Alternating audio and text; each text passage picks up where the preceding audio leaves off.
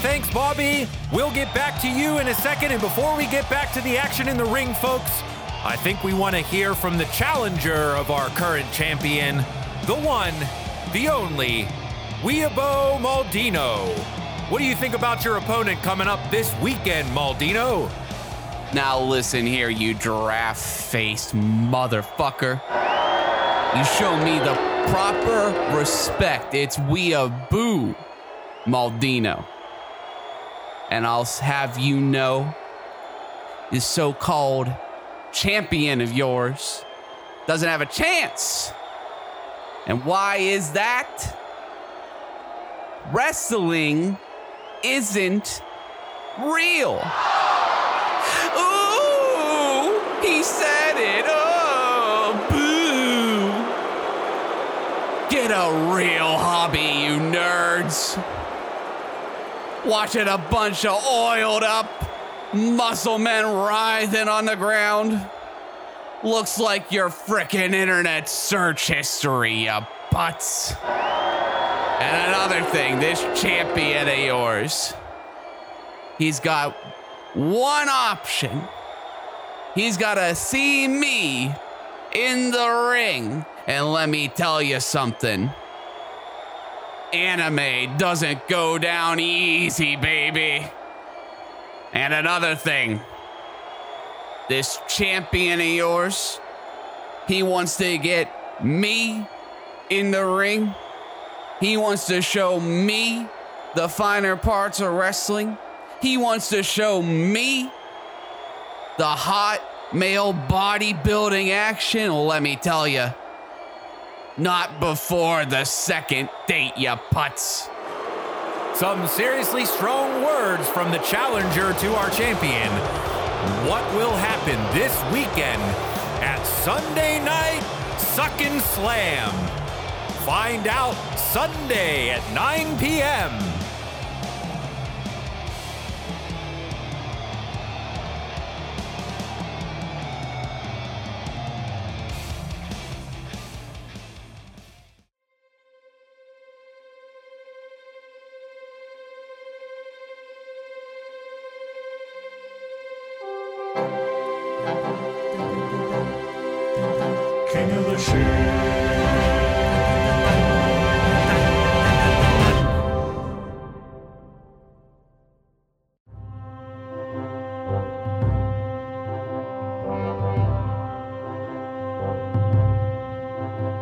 back to another episode of King of the Shill, where this week we are kicking off the wrestling arc.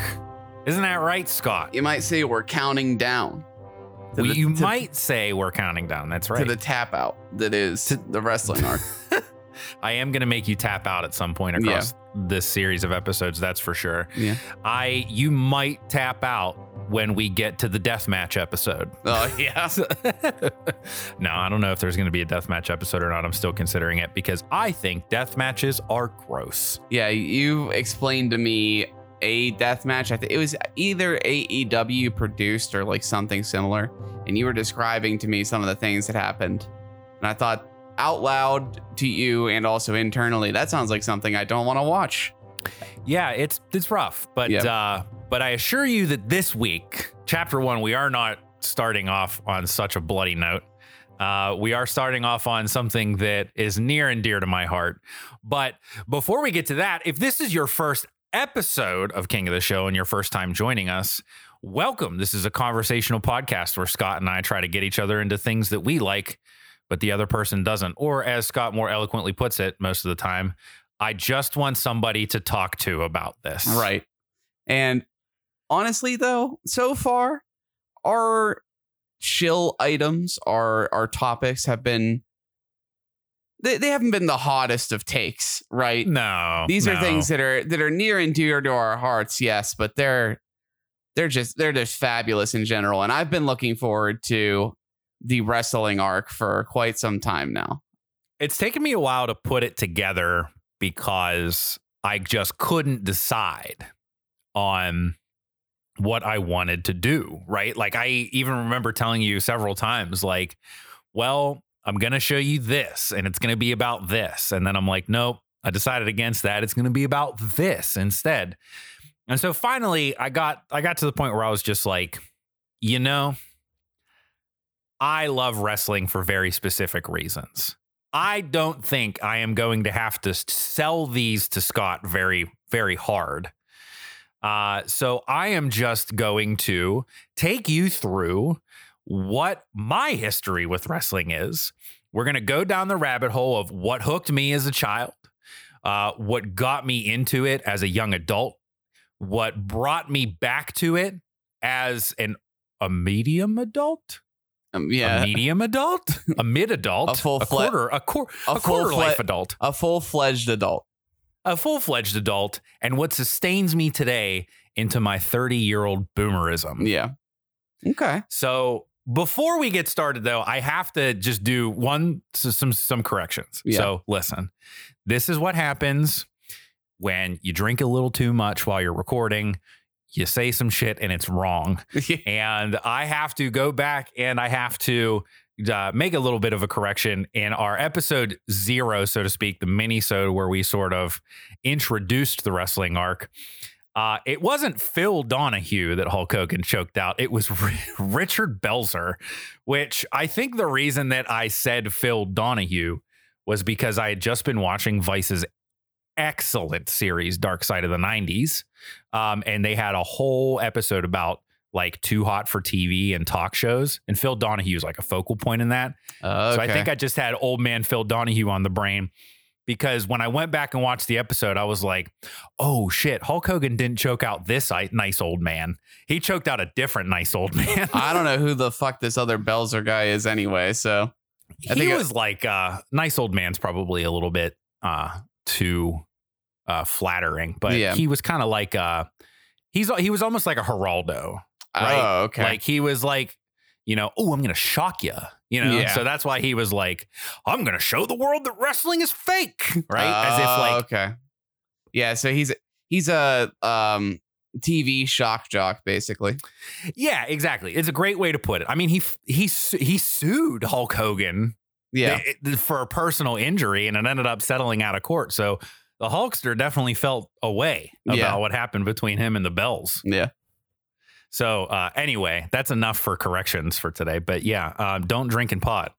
Uh, do drink and pod, but when you do, make sure you uh, research ahead of time. Yeah. Take some notes. So Hey, talking out of your ass is the makes for the most interesting podcast content anyway. So that's right. And speaking of talking out of your ass, Yes. wrestling. yes.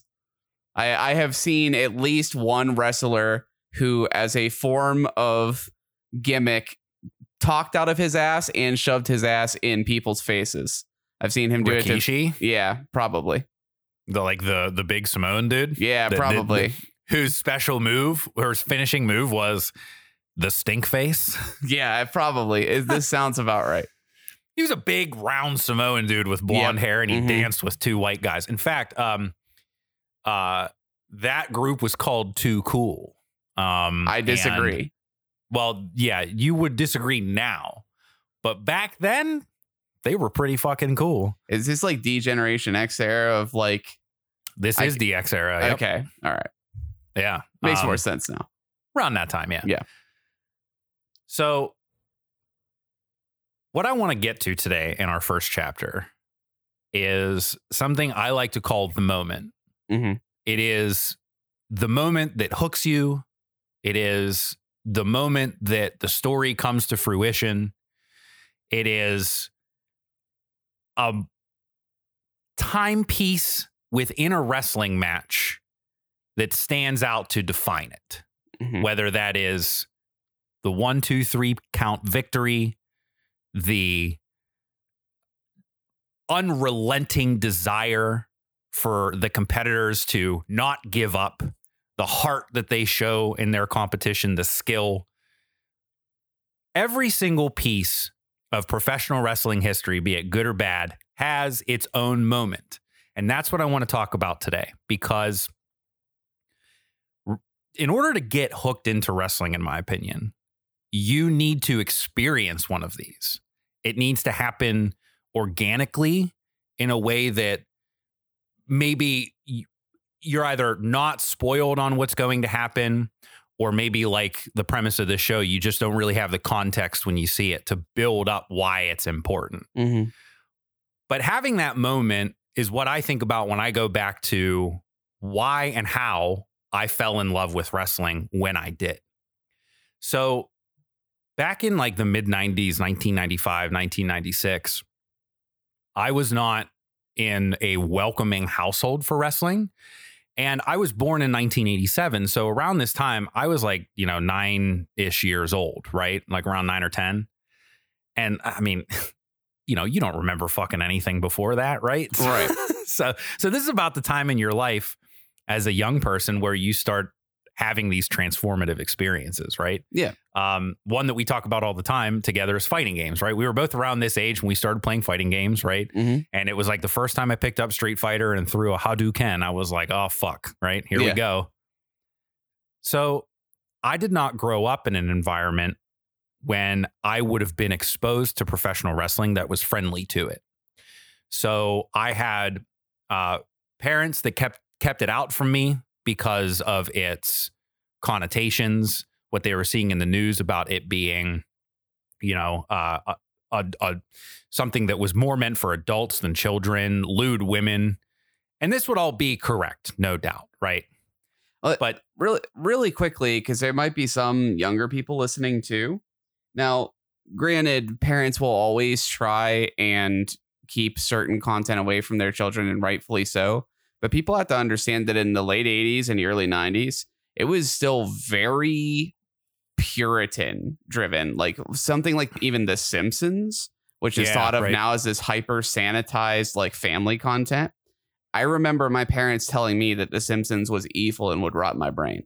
Like, oh yeah, like they. So it's it's worth noting that this is a different time period in terms of this. People literally thought that wrestling was destroying the social fabric.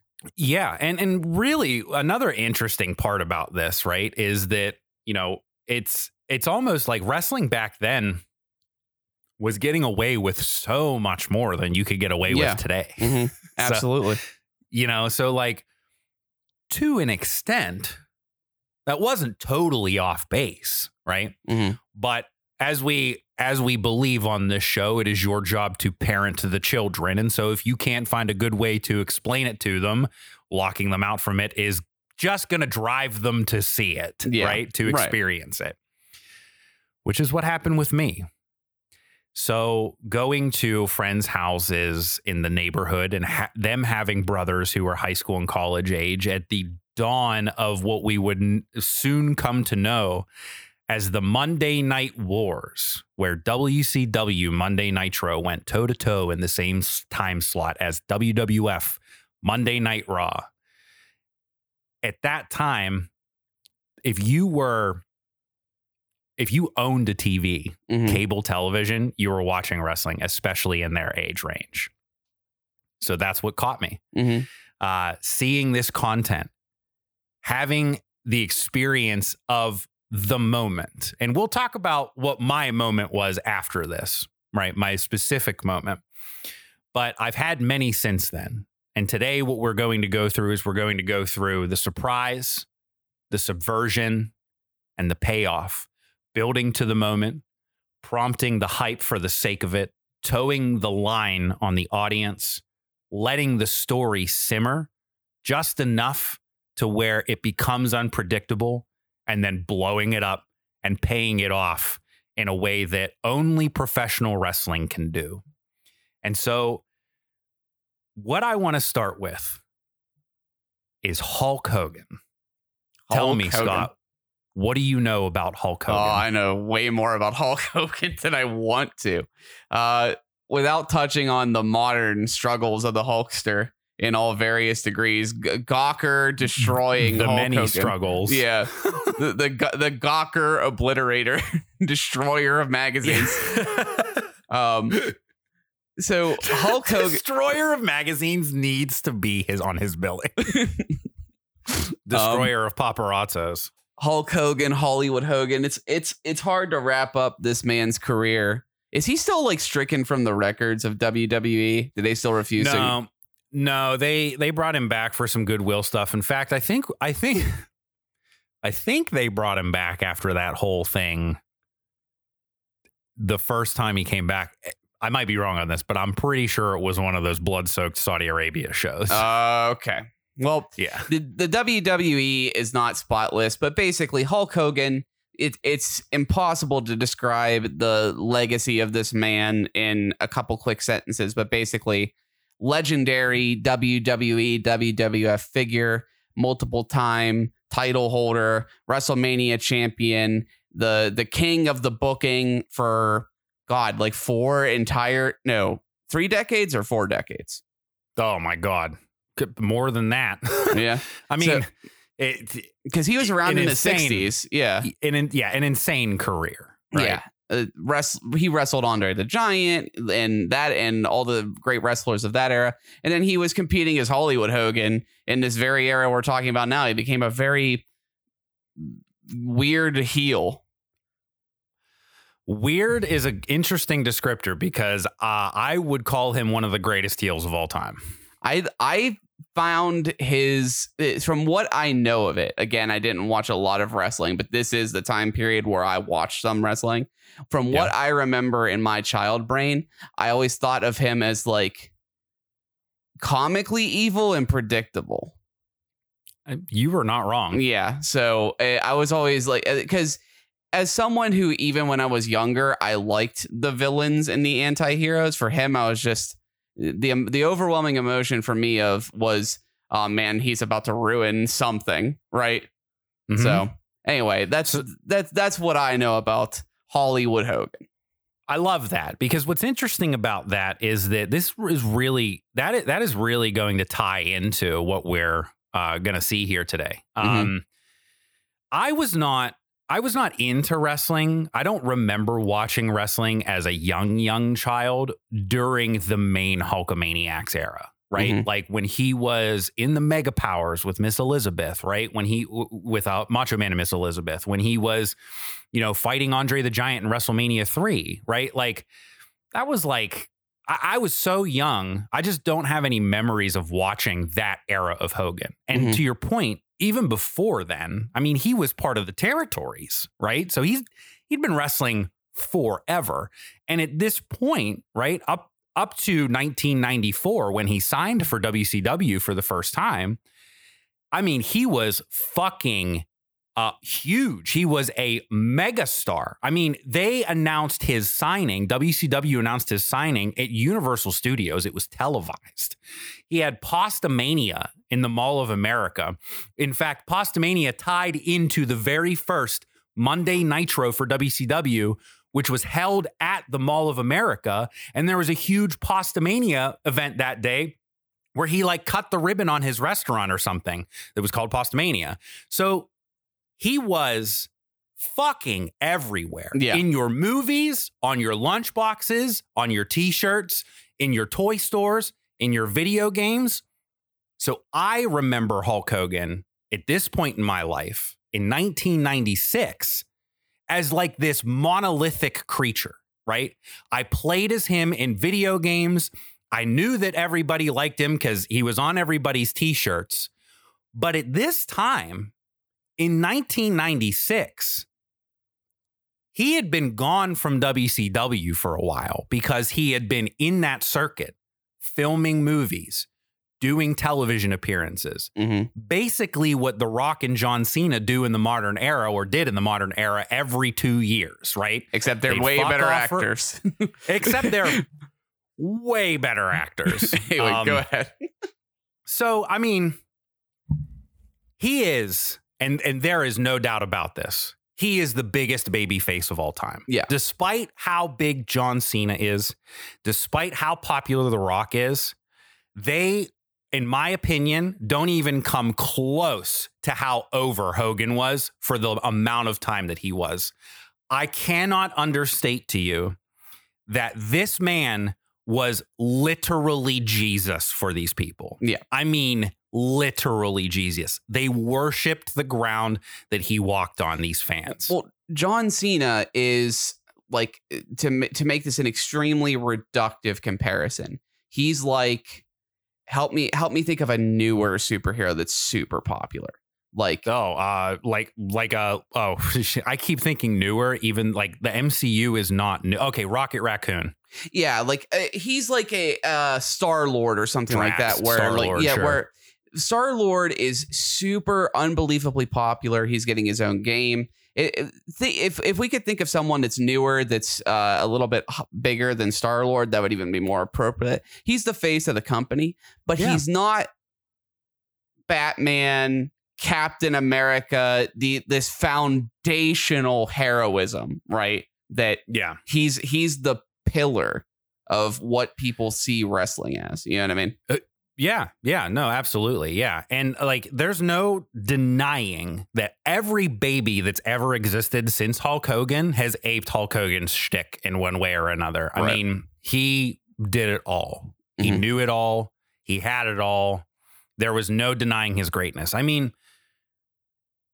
we're not even talking about like the imp- the implications and the intricacies of what it means to book a match right now, but the fact that they like that moment where he slams Andre the Giant at WrestleMania 3, Mm-hmm. the fact that Hulk Hogan picked him up and slammed him is a fucking huge deal. Yeah.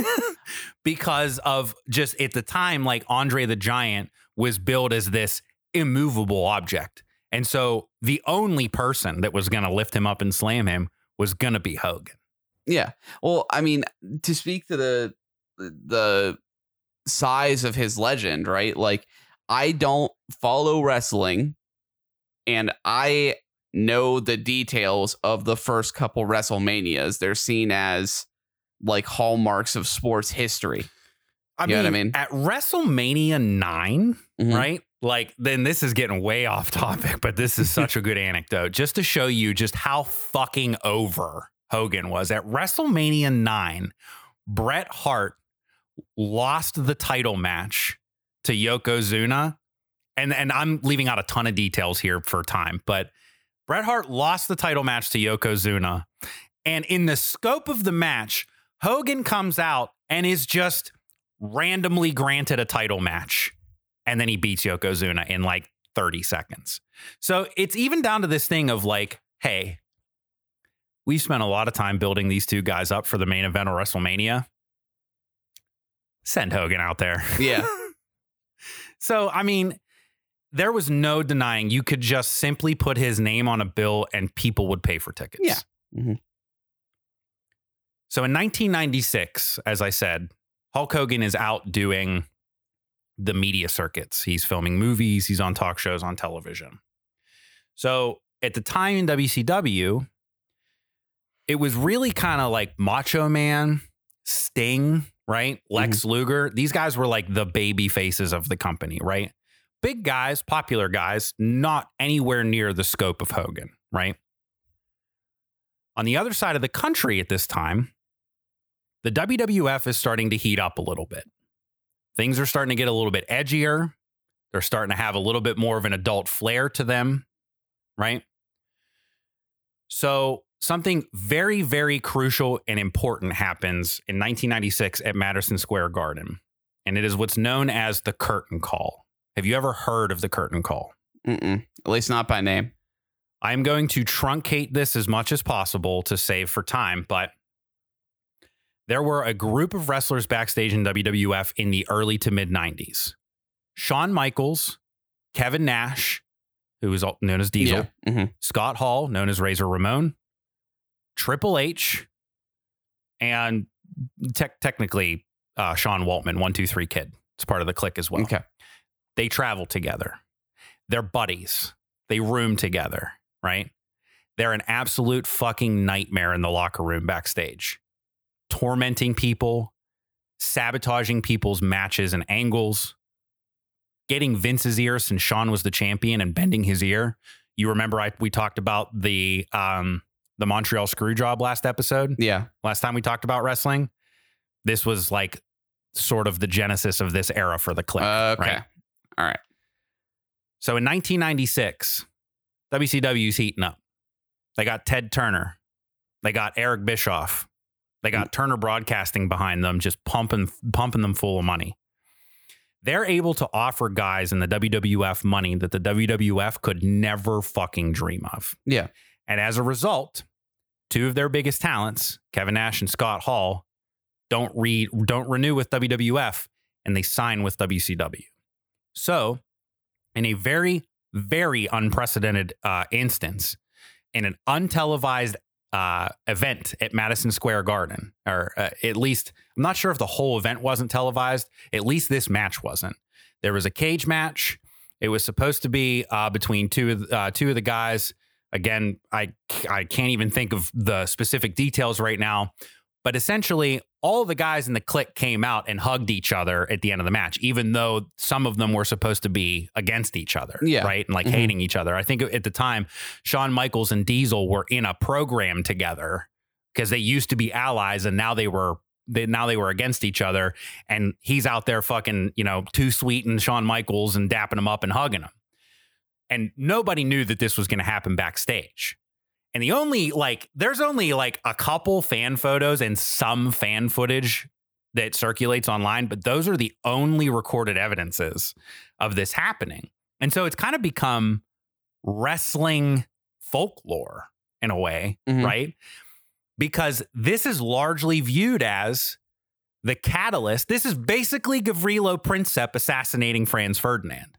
This is the catalyst that begins the Monday Night Wars. And this is where we're going to pick up, and this is where we're going to experience our first moment. Okay. After the curtain call in 1996, a familiar face arrives in WCW on Monday Nitro. He grabs a microphone, he's got a toothpick in his mouth. The announcers are selling this like they've never sold anything before. What is this guy doing on television? And he grabs the microphone and he says, You know who I am, but you don't know why I'm here. And everything just changes. This kicks off an angle that sees Scott Hall basically masquerading as his Razor Ramon character, and Kevin Nash, who weeks beforehand was known as Diesel, a former WWF champion, embroiled in a current angle with their champion, Shawn Michaels, invade the WCW, and WCW kicks off an invasion angle where they are coined the outsiders and they operate outside of the sanctions of WCW. They torture and terrorize broadcast analysts. They assault Eric Bischoff. They're constantly coming to the ring, just sitting in the crowd, stirring the pot, looking at the WCW wrestlers. And finally, we get to a moment where they Eric Bischoff finally says, "You want your match? You got your match. That's fine." The outsiders are asked, say, telling Eric Bischoff in WCW, "Give us your best three guys. Give us your best three guys." And it's only Hall and Nash. You want to take three on two? That doesn't make sense. They keep alluding to a third man. Mhm. And at Bash at the Beach 1996, that match happens. And what happens at the end of that match completely changes the course of wrestling history as we know it. And there was, for those of you out there that may have seen the Loki television show on Disney Plus, there's a term that they use in that show that's called a nexus event to signify a split in the timeline that is just so catastrophically altering, it can never be altered. It can never change back. In my opinion, this is a nexus event in pro wrestling, and we're going to watch it unfold, Scott. Okay. You got me intrigued. I'm excited. I, I don't think I know this wrestling story. So this is all new to me. so, so we're going to go through just a couple clips from Monday Nitro that's going to build up to Bash at the Beach in 1996. We're going to watch an ep- uh, an excerpt from Night from Nitro um, on May 27, 1996, June 3rd, 96, June 10th, 96, June 17th, 96, June 24th, 96, and then we're going to watch the Bash at the Beach match. So, as I said before, not a whole lot of wrestling matches, but a couple short promos here and there just to sort of represent what I mean by the moment, the build, the towing the line aspect, the suspense, the subversion, and the overall payoff. Okay. Sounds good to me. So I think what we are going to do is I'm going to go over where you're going to watch this because it's all on Peacock. So if you have Peacock out there, you want to look at, and we'll swear this is on Instagram and it's in the show notes. Show show nuts. It's in the Show show, nuts. nuts. May 27th, 1996. June 3rd, 1996. June 10th, 1996. June 17th, 1996. June 24th, 1996, and Bash at the Beach 1996. I'm not going to bother doing that a third time. You can slow it down and rewind if you need to catch it again or look at the show notes. So I have to ask before we get into this now, what are you thinking so far? Well, what you, what, what's in your mind right now? Well, I know a little bit about the wrestling wars. So, uh, not the, you know what I mean, the Monday Night Wars, as they were called, because what you're describing, like basically either at this time or within a year, is when I'm starting to watch wrestling, right? Like I'm a sentient child. I can understand how to work the remote and choose the content that I wish to watch, right? Right. So- Mhm. what I'm curious is who's going to show up. And I'm also curious as to you allude this to be like a Nexus event. And I know a lot of like meme history of this stuff. So I'm wondering what could be so bad, what could be so um big as to change the paradigm, right? Because at, at a certain point, these two uh shows operated in an almost symb- a hostile symbiotic relationship, right? So Yes. I, I'm really interested to see where uh, Hulk Hogan fits into the fact that you brought Yeah. him up. So Yeah, definitely. Well, I mean, you know, because he's the good guy. Yeah. Right. Like Mhm. he's, and, and he's not around. So, yeah, Um, and so, you know, what's going to be really interesting in that regard too is uh, some of the stuff that we've got planned further down the line because I really think that to appreciate modern pro wrestling, you must first understand the impact of the outsiders because I just want to um, sort of. I just sort of want to give you as much of that experience as I possibly can. So I'm really looking forward to this. I'm excited too. Would you say this was one of your first moments then? Yeah. Okay. Absolutely. All right. So, with that said, ring the goddamn bell. It's time to watch some wrestling. hey, don't forget, you can watch along with us. We have all of the episodes and the timestamps at the many folds on Instagram, as well as in the show notes. So, watch along with us and be part of the discussion coming up. Or don't. That's cool too. Hook, hook, hook. What is he oh, doing? My God! Is he the third man? He's the third man. What oh. the hell is going on here? Hulk Hogan has betrayed WCW. He is the third man. Look at this picture. Oh my God! What the hell is going on? Oh my God! Are you kidding me? Uh, probably shot ever given to professional wrestling.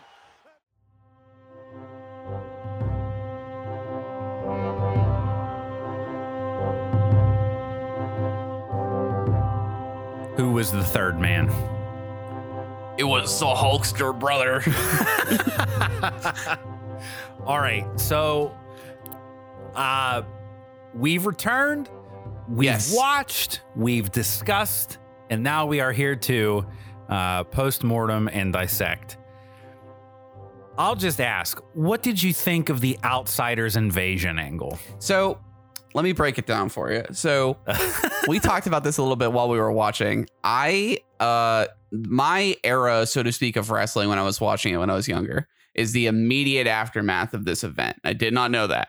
Uh anti-hero Sting, who was probably one of my favorites at the time. I remember having like a Sting action figure. I remember Mhm. playing him in the N64 games and stuff like yeah, that. man. But for this specific angle, at first, I was kind of just confused. I understood the context, and thank God you gave me some of the context for this, right? Yeah. Like mhm. I understood that it was like a big deal of like, oh, this guy, this Scott Hall guy is showing up and making noise. Oh, it's a big deal. What the hell? This is like it, it would be like the equivalent of again to reduce it down to the dumbest level of nerd culture. If if Homer Simpson showed up in Family Guy and was like, yo, this show sucks dick, right? It's like that that that kind of go yeah, dope. It's that kind of go over, right? So I understood that, but I wasn't invested at that point. I'm like, yeah, whatever. You know what I mean? This is kind of, Mhm. they're just talking shit.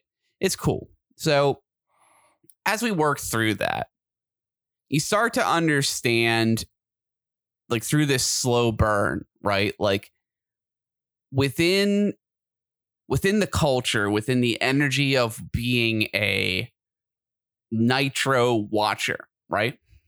Mhm. These guys are spitting in your coffee. They're showing up. They're interfering with matches. They they cause the title to transfer, the tag team title.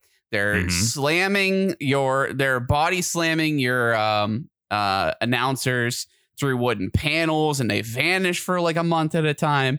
They're talking shit.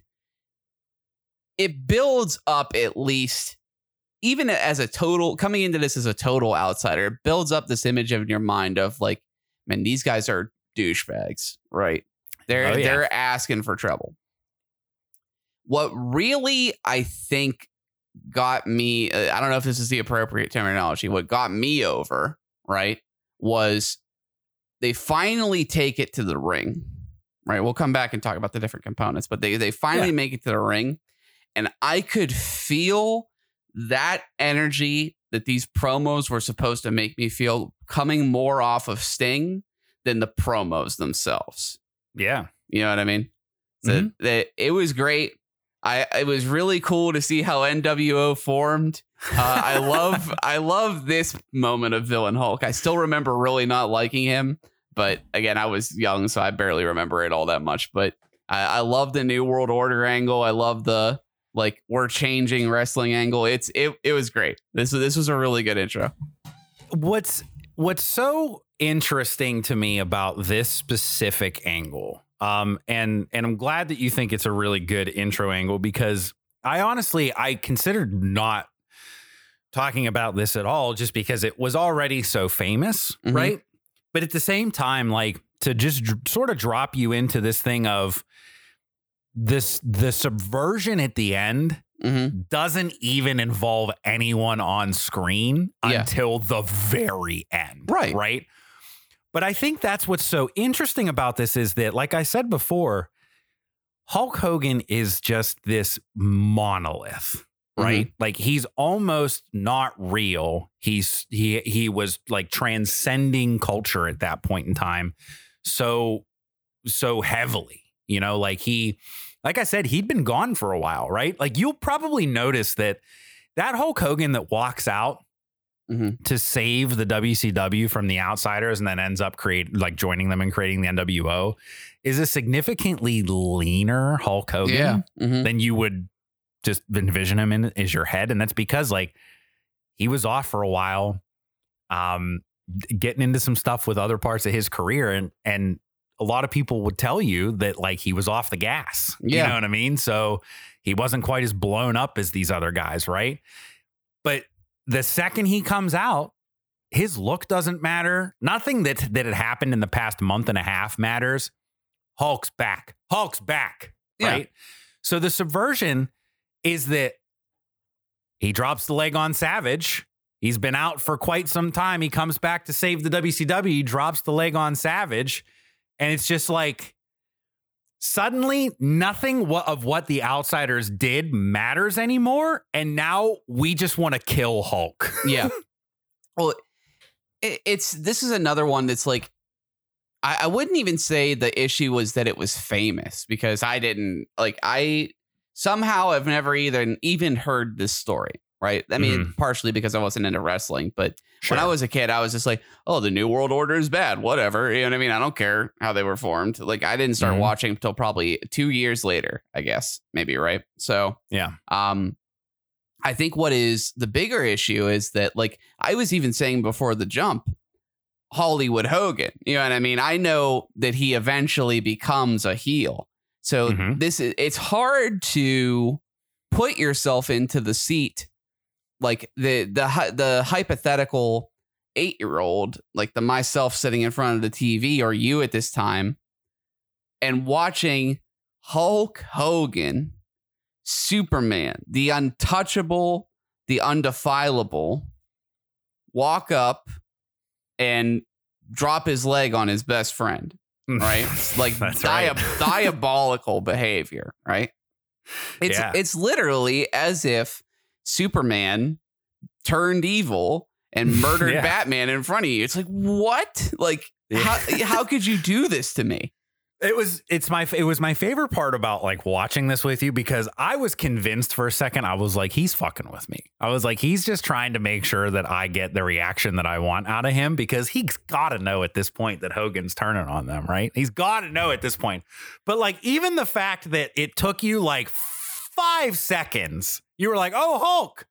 Oh, he's the third man." you know what I mean? Yeah. Well, what what fucked me up was I I had the Hollywood Hogan angle in mind, but then earlier on they were like, oh, Ho- well Hogan's in the raffle to go up and wrestle him. Oh, okay, so it's not him. I was thinking, like, I I even told you I was like, I think it's like someone else from WWF that they're gonna play up this war angle, and that's what started the whole shebang, right? Yeah. But now we all got we got to be edgy and we got to screw with each other, right? Yep. Right. And when he comes out, I was just like, oh, whatever, right? Like there, there wasn't even a lot of fanfare, which shocked me. They didn't do the Hulk music, right? And he didn't like just stride out like heroically. He, is- he was just like running up there. I was like, oh, okay.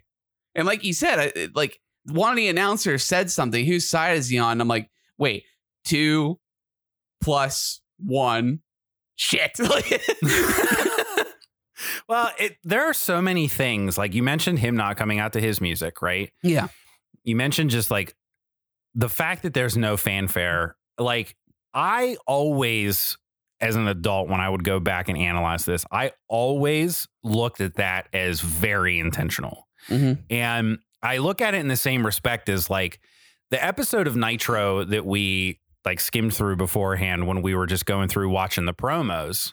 Um, Tony Schiavone at one point at signing off the night the go home, the go home meaning the last televised show before the pay per view. That's Mhm. all called the go home show. The go home for Nitro before that pay per view, Schiavone signs off by saying, There is going to be a change in regime. Yeah, he did say Mark that. my words. Yeah. And even before that, the week after Bischoff gets confronted by who would turn out to be Scott Hall at the at the at the point in time, the very next week he goes from wearing a jean jacket to a leather jacket. I've always viewed that as intentional as well because when Eric Bischoff returns, he returns as a member of the NWO. Wow. Okay. So that's why he wasn't at like because they, were selling this too. I, I wondered what they were referencing. They brought up like, "Hey, where's Bischoff? He's not here." Well, you think he would call in? And I was like, I I even joked at one point that the third man was gonna be Bischoff, and he was just gonna Yeah. show up and like stab somebody. Uh, you But- would be humbled to find out that he is actually the fourth man. Yeah. Well, th- but that's this this kind of speaks to um I, mean again, I know that I lack a little bit of the cultural context which dulled it a little bit, but this kind of speaks to whether it is anime, normal television, film, books, whatever. There is this it, it it's the meme now of oh, but it subverted my expectations. The subversion of the expectation is just the delivery for the real package, right? Mhm. We Yeah. need a change. Hulk needs a change. WCW needs a change. Nitro needs a change. The outsiders need a change. And the best way to give this to you is to slap you in the face with it. right? Mhm. Like it's it's it's this really common trope, but it's it's just executed so well here. I I was really into it in the Sting fight. Uh, the uh, like I said, the promos, I was kind of like I'm not really getting the heat here because I haven't like been watching the stuff leading up to it. But man, yeah, it, it was good. Yeah, the the the the cool thing about this specific angle for me is how it really executes, you know, the moment, right? Like Mhm. We start with the surprise of Scott Hall showing up on Nitro and him sort of like being the trumpeter of, you know, this forthcoming hell for Yeah. WCW, right? Mhm. He sounds the seventh trumpet, so to speak. You won a war, you got one, right? And, and specifically, And- we're here. We. we we are here and yet there is only one of them and you mentioned this while we were watching it and you said it here already but the slow burn of it is that it's it's there's none of this another term here for you hot shot booking that's happening with this angle Mhm. they it they it went the distance to to to accomplish what it set out to do they kept them pretty much out of combat until Bash at the Beach when it was time for them to fight. So you have at this point, the crowd is just seven weeks into wanting to see these guys get their fucking asses kicked. And on top of that, they're going to get to see them get their asses kicked by the Macho Man, Sting, and Lex Luger, the three biggest dudes in the company outside of Hulk Hogan, who's been gone for a while and everybody knows he is. But hey, don't worry. We're going to draft him for this team up, but he wasn't selected, right? Yeah. So it's just it's just this really good execution.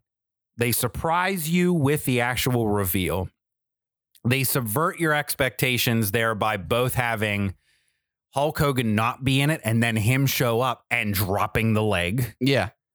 And then they pay it off by actually showing that there is indeed a regime change. So, Yeah. all of these things that you've been seeing as a fan, everything you've heard in promos, things that you've heard announcers say, even things they're called, the names they're calling this shit, the hostile takeover.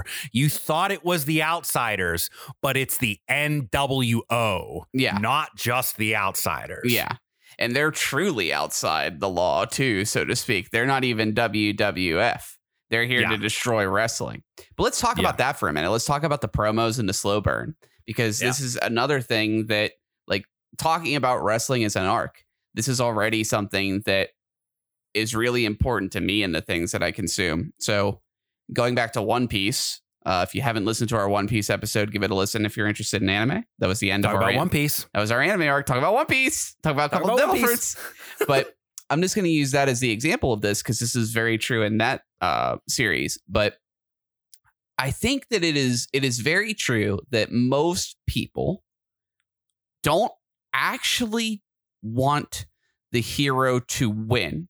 And what I mean by that is they're not reading to see the hero win. A lot of the times that's still a requirement. People want a happy ending. Like there's exceptions to that. But they want to see is the hero struggle. And I believe that that is true because if you if you look at I'm talking about popular media here too. I'm not talking about like literature, right? Yeah. hmm Sure. It's just true of superheroes. People like Batman because Batman gets his ass kicked and he's a normal dude fighting super crazy psychopaths and villains, right? hmm Right. People don't like Superman because Superman never loses. He's he's God. He is literally God. He he is so powerful that he destroyed death in comics, right? When he Yeah. came back from the dead in the 90s, people couldn't die in comic books anymore. That is how fucked up this character is, right? yeah. One Piece does the same thing that happened here in Nitro in these promos, which is it's this torturous like edging, right? Of you want to see these guys get their ass kicked, like you said. In Mhm. One Piece, this is they introduce the villain, and he just he spends 80 chapters doing the most vile shit imaginable, kicking dogs, uh tax evasion, you know what I mean? Like he, he's done literally everything conceivably awful that you that he could possibly want to see, right? And then several times you'll get cock teased where he'll be right next to Luffy or something else, and then some twist of fate pushes them apart. Can't fight yet. I got to go make you even more mad at me. so you have these promos where Scott Hall and Kevin Nash are causing havoc, right? Yeah.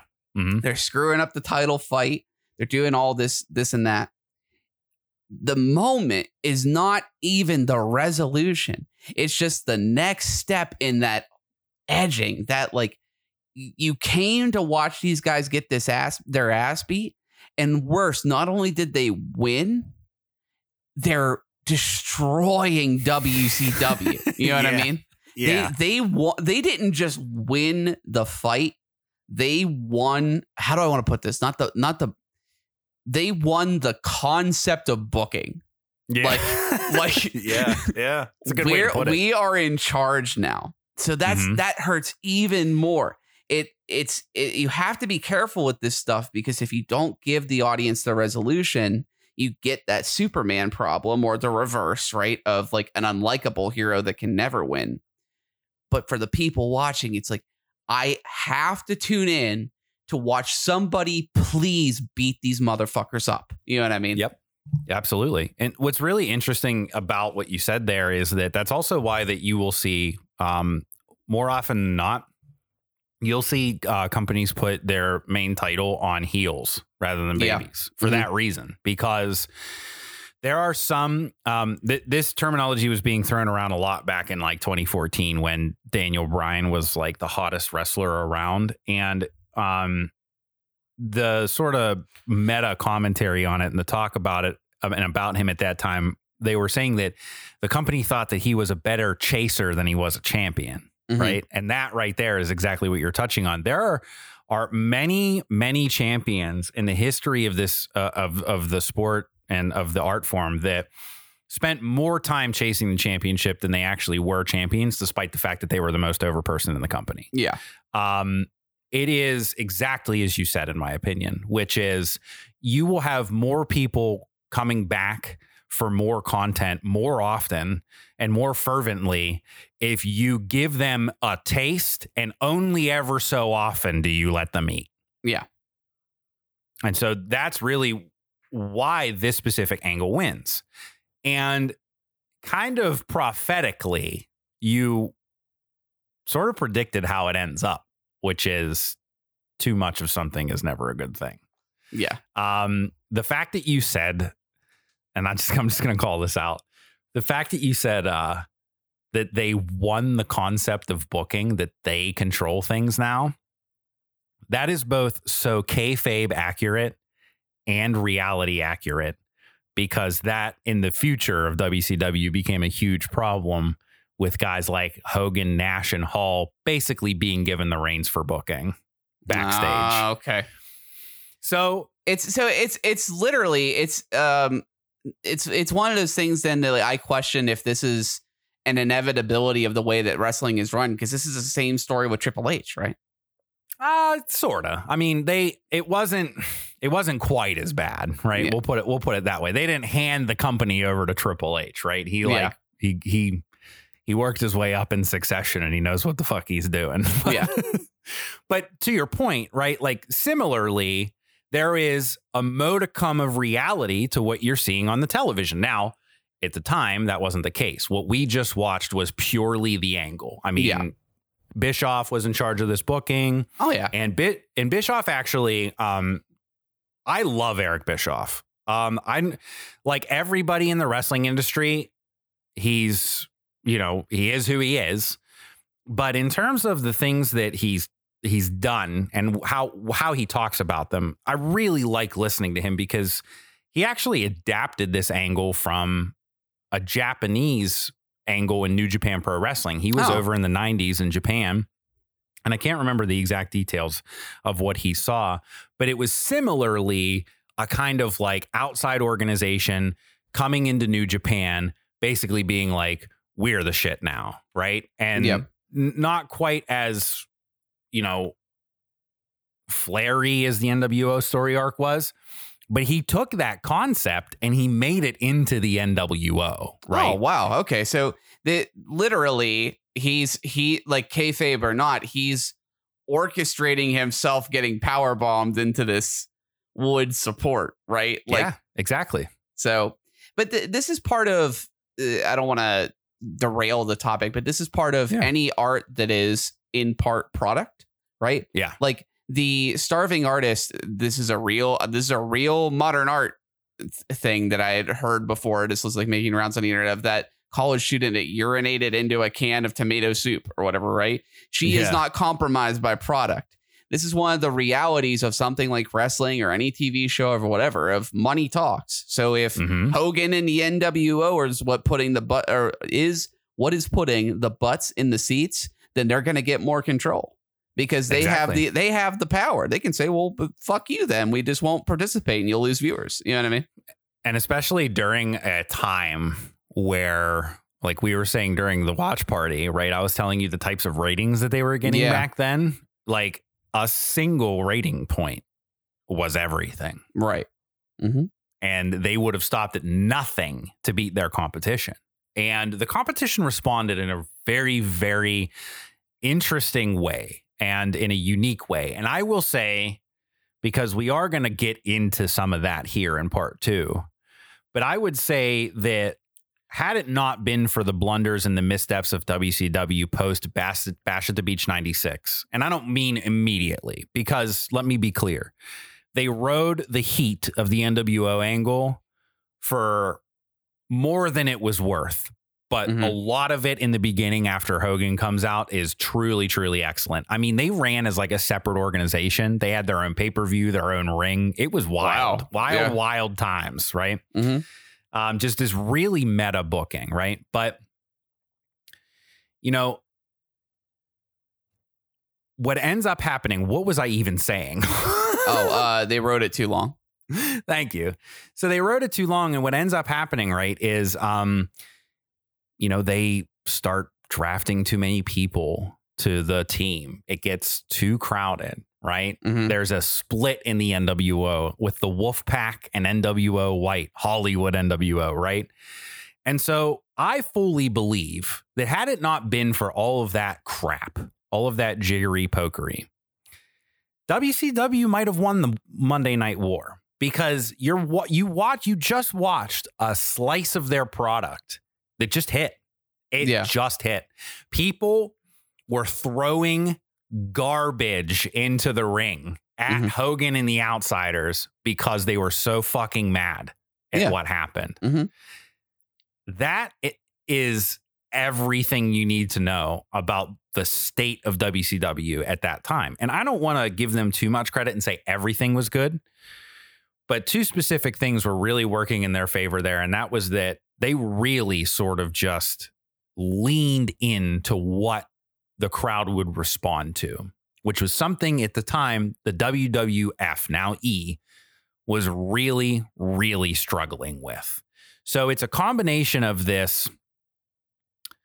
I don't want to say like a gazump or like a snipe, right? Like a poach. They didn't they didn't necessarily poach this talent from WWF, but it was just this moment where money was speaking very, very loudly.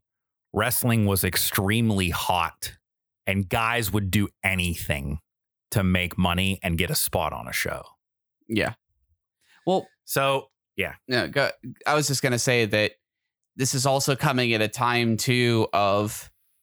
Uh, I brought this up like this is the perfect intersection of counterculture and availability, but the counterculture part of that I think is also really important because I think it is one of those moments where they're looking at the the, the visionaries. There are visionaries in any medium. Again, this is the difference between Gene Roddenberry and all the various showrunners of the different early Star Trek shows versus Alex Kurtzman, who just signed a major deal to do the next however many six years of Star Trek. God help us Yeah. all. But visionaries of this time of counterculture are looking at the product and they're saying nobody wants to see tired ass uh I keep wanting to call him Hollywood Hogan. Tired ass Hulk Hogan wrestle Rusev to defend America, right? They want, like you said, this meta booking of this is a takeover. We're tearing this motherfucker down, right? You don't love me, take a hike. So it's it's that, right? It's exactly what it is. Um, and it's it's such a great example of what I was talking about before, which is just this procedural execution of this type of angle, right? It's got the kickoff, it's got towing the line, it's got the the pre-cum, Yeah. it's got the payoff at the end.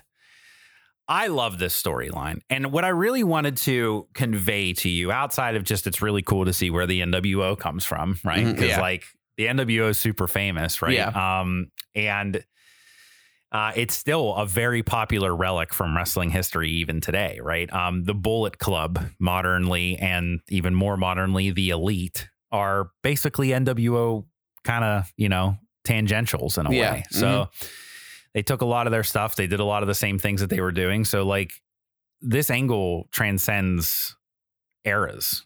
Mhm. Um, and what I really wanted to communicate with this was just how to effectively build to this moment, whether this is the capstone or the launching pad. Wrestling is a series of moments. Wrestling is supported by beats and very intentional and thought thought out beats. So that's what I was really hoping to communicate to you today because it's a foundational aspect of this art form. Even in some of the stuff that we're going to be looking at when it comes to the athleticism, when it comes to the skill, when it comes to um, some of the more modern takes on this stuff, everything has to be built to the moment. And if Mhm. it's not built to the moment, then the audience has nothing to remember. So, what did you think? All in all, did the outsiders shill you on wrestling for now? Yeah, so far this was great. Like I said early on, I was not.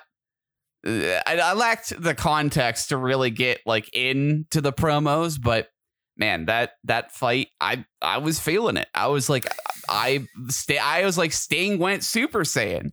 They Yeah. killed Krillin. They they shoved uh, Lex Luger's head off the pole. Right, he went Super Saiyan. I I was I was into it. So Yeah. I th- this was good. This was a good intro.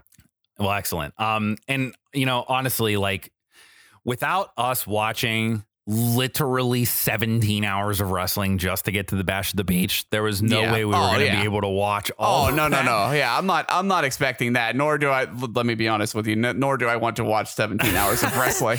I I'm don't even want to watch 17 hours of Yeah. Nitro, dog. Yeah, I'm just saying that by the time it got to the ring, I was I was feeling. I, I'm using the overloaded term here, but I'm I was feeling the heat by the time Yeah. we Mhm. got to the ring. It was this was good. Yeah. But it, it's um it's a great sort of palate teaser um for some of the stuff that we're going to be talking about because again building to a moment on part 2 of chapter 1 we are going to be talking about the one the only Stone Cold Steve Austin. Uh, And this is going to be a really interesting example I think of what it's like to listen to an audience when they want your heel to be a baby. Okay, that's interesting. I and did, how you can execute that effectively. All right. I mean, I, So- I I love me some Stone Cold Steve Austin. I also I I'm channeling his his hairstyle and his freaking fashion statements most days of my life. So Well, it's going to be a fun one because we're going to go through the classics, right? We're going to show you how Stone Cold became Stone Cold. And um, I think that this is some of the finest narrative work in wrestling history, specifically because it's another example, just like the NWO, but on the other side of the aisle of when the iron's hot, you got to strike it. Yeah. All right, man, I'm looking forward to it. Well, this has been The Outsiders. And if you want to listen to One Piece, if you want to listen to uh, any of our other episodes. If you want to check out the minisode, which we kicked off the wrestling arc on, you can do so at themanyfolds.com as well as Apple Podcasts and Spotify, Amazon, Google, and TuneIn. You can find us at the Many Folds on Instagram and uh, what's the other one? Twitter. Twitter. Come say hi. I will uh, be sure to post the list of everything in Instagram as promised for what you can watch leading up to this. Um, and uh, as always, um, I don't. Is there another as always, or was I just like accidentally putting that in in my head? You were accidentally putting that in your head, but thank you for listening. Be Yes. sure to tune in to our next episode featuring the one, the only Stone Cold Steve Austin right here on King of the Show. Glass shatters. We'll see you next week. See ya.